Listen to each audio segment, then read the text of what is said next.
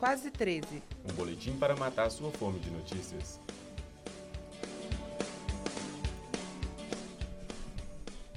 Boa tarde. Está na mesa o boletim quase 13. O programa para você escutar na hora do almoço. Eu sou Guilherme Geoffroy. E eu sou Laiane Costa. Hoje é quarta-feira, 23 de outubro. Agora são 12 horas e 7 minutos. Faz 29 graus e faltam 202 dias para a Páscoa. Vazamento de petróleo continua atingindo as praias do Nordeste. Onda de protestos no Chile provoca caos no país. Adversário do River Plate na final da Libertadores é decidida hoje. Cardápio vegano.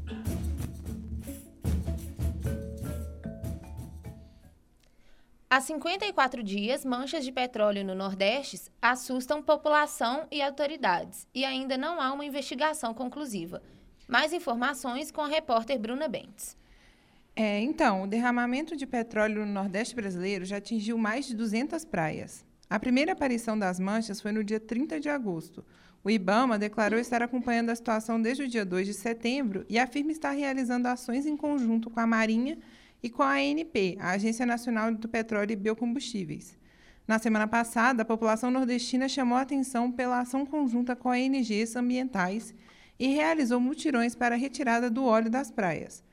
Em Cabo de Santo Agostinho, por exemplo, no estado do Pernambuco, cerca de mil voluntários se reuniram e retiraram uma tonelada e meia de óleo da praia. Ainda não se sabe a origem do óleo. A investigação está sendo conduzida pela Marinha e pela Polícia Federal. O Departamento de Qualidade Ambiental e Gestão de Resíduos, órgão subordinado à Secretaria de Qualidade Ambiental do Ministério do Meio Ambiente, teve sua diretora exonerada em março desse ano. Só ganhou um novo diretor 35 dias depois do aparecimento das manchas, quando o petróleo já tinha atingido 140 localidades. Conforme a Petrobras, o petróleo aparenta ter assinatura venezuelana. Na semana passada, o presidente Jair Bolsonaro associou o derramamento a Dilma e ao PT, criando um alvoroço nas redes sociais. O vice-presidente, o general Hamilton Mourão, presidente em exercício enquanto Bolsonaro está no Japão, anunciou, anunciou que o Exército decidiu disponibilizar 4 mil homens da Brigada de Infantaria Motorizada, sediada em Recife, como reforço para as ações de vigília e limpeza das praias. Receita de bolo.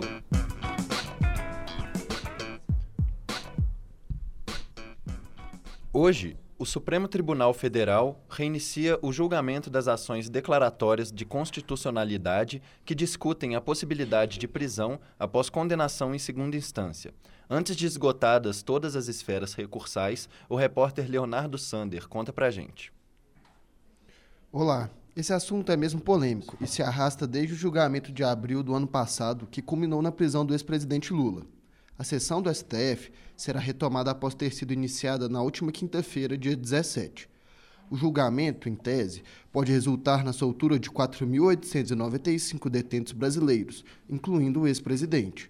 A questão principal é em torno do princípio da presunção de inocência, garantido pelo artigo 5 da Constituição Federal, segundo o qual, abre aspas, ninguém será con é, considerado culpado até o trânsito em julgado de sentença penal condenatória. Fecha aspas. As ações foram ajuizadas pelo Partido Patriota, pelo Conselho Federal da Ordem dos Advogados do Brasil, a OAB, e pelo Partido Comunista do Brasil, o PCdoB. Isso significa que eles demandaram que o STF reveja a jurisprudência que é do ano de 2016, por não respeitar a Constituição Federal. Molho inglês. A violência tem marcado as manifestações do povo chileno nos últimos dias. Mais detalhes com a repórter Ellen Fanny. Bom dia. Centenas de manifestantes ocupam as ruas no Chile há cerca de 15 dias. Os protestos são contra o aumento nas passagens do metrô em 30 pesos, o equivalente a 20 centavos de reais. Apesar de o presidente Sebastião Pinheira ter suspendido o aumento um dia depois do anúncio, as manifestações continuam e se tornaram mais violentas depois da última sexta. 15 pessoas morreram em apenas cinco dias. O governo anunciou ontem que irá manter o toque de recolher e um pacote de medidas para tentar conter o protesto. Entre as medidas do governo estão o aumento de até 20% nas aposentadorias, estabilização de tarifas de eletricidade, ajuda mínima a trabalhadores de baixa renda e redução do salário de parlamentares e funcionários da administração pública. Apesar disso, o estado de emergência continua e os manifestantes estão desafiando o toque de recolher. Ontem, depois do, do anúncio das medidas, o presidente pediu perdão à população em seu discurso. Repórter Ellen Fanny. Eleições na Bolívia geram conflito entre população. A repórter Mariane Gomes traz mais informações. Isso mesmo. No último domingo, a contagem de votos para presidente foi suspensa pelo órgão eleitoral do país quando pouco mais de 95% das urnas já tinham sido apuradas. O atual presidente candidato ao quarto mandato, Evo Morales, tinha 46,87% dos votos. Seu opositor, Carlos Mesa, estava com 36,73% dos votos. Após uma segunda-feira violenta, quando manifestantes atearam fogo em urnas de votação e sedes eleitorais, a oposição, sindicatos, organizações empresariais e cidadãos fizeram mais protestos ontem. As mobilizações nas ruas começaram quando as autoridades eleitorais, sem explicação alguma, retornaram na noite de segunda à recontagem de votos que havia sido interrompida no dia anterior. A oposição questiona a vantagem de Evo Morales e a OEA, Organização dos Estados Americanos, convocaram uma reunião para falar sobre a crise. Para vencer em primeiro turno, o candidato deve ter 50% dos votos mais um. Porém, tudo indica que haverá segundo turno. Repórter Mariane Gomes. E as queimadas em Minas têm aumentado. Algumas cidades da região metropolitana de Belo Horizonte foram cobertas por fuligem nos últimos dias, preocupando os moradores. Além de comprometer o meio ambiente, os incêndios de matas podem atingir diretamente a saúde da população, causando adoecimentos. Desde a última quinta-feira, dia 17, ao menos três grandes focos atingiram a Grande BH. Na mata ao lado da cidade administrativa, no bairro Serra Verde, na mata da UFMG, na região da Pampulha, e no condomínio Alphaville, em Nova Lima. De acordo com o Corpo dos Bombeiros, a hipótese de incêndios criminosos não foi descartada, mas só uma investigação da Polícia Civil pode determinar se houve ou não ação intencional. Papo feito. Na sequência, a repórter Isadora Silva traz opiniões dos alunos do campus da PUC Minas sobre a aprovação do texto base da reforma da Previdência.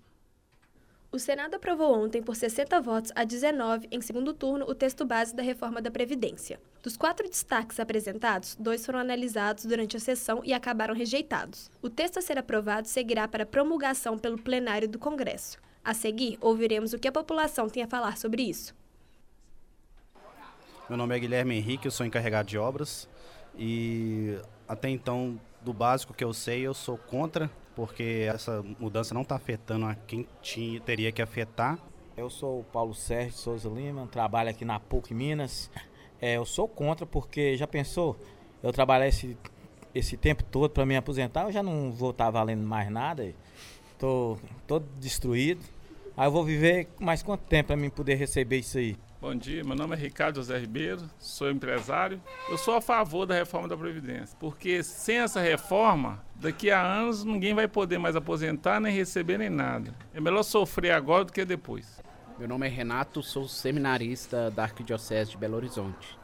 Eu sou a favor da reforma da Previdência porque eu acredito que ela abre possibilidade para futuras políticas públicas para o Brasil.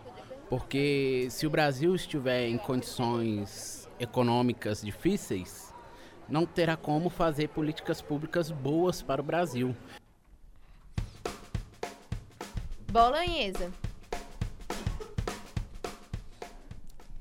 Depois da pausa de quase um mês, chegou a hora de conhecermos os finalistas das Libertadores. Pedro Alvim conta mais sobre os confrontos.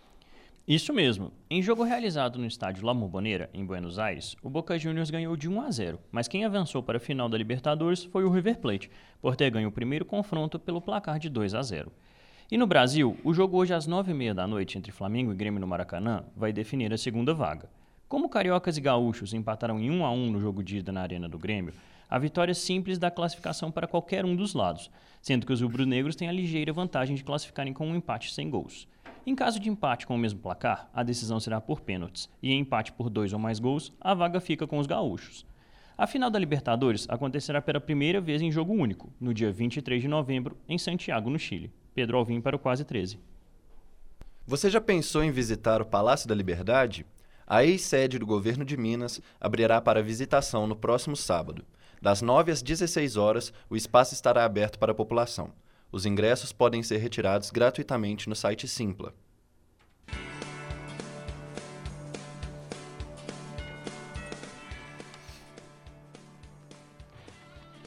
E por fim, temos a receita do dia.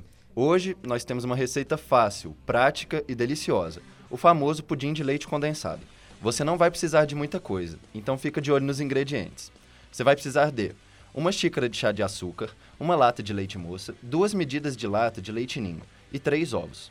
O modo de preparo é dividido entre calda e pudim. Para a calda, em uma panela de fundo longo, derreta o açúcar até ficar dourado. Junte meia xícara de chá de água quente e mexa com uma colher. Deixe ferver até dissolver os torrões de açúcar e a calda engrossar. Forre com a calda em uma forma com furo central e reserve. Já para o pudim, em um liquidificador, bata todos os ingredientes do pudim e despeje na forma reservada. Cubra com papel alumínio e leve ao forno médio, em banho-maria, por cerca de 1 hora e 30 minutos. Depois de frio, leve para o congelador. Desenforme e sirva a seguir. Um bom apetite. Ficamos por aqui com a terceira edição do Quase 13.